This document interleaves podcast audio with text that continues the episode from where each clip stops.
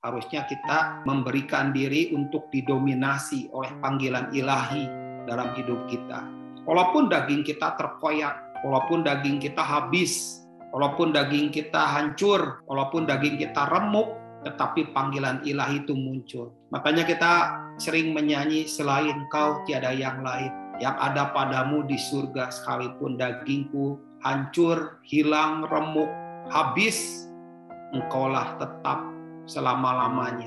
Orang-orang yang berkata bahwa bagianku adalah selama-lamanya di hadapan Tuhan adalah orang-orang yang menaati panggilan ilahi. Lakukanlah panggilan ilahi dalam hidupmu, taatilah panggilan ilahi supaya engkau bisa melihat kemuliaan yang Tuhan berikan dalam hidupmu.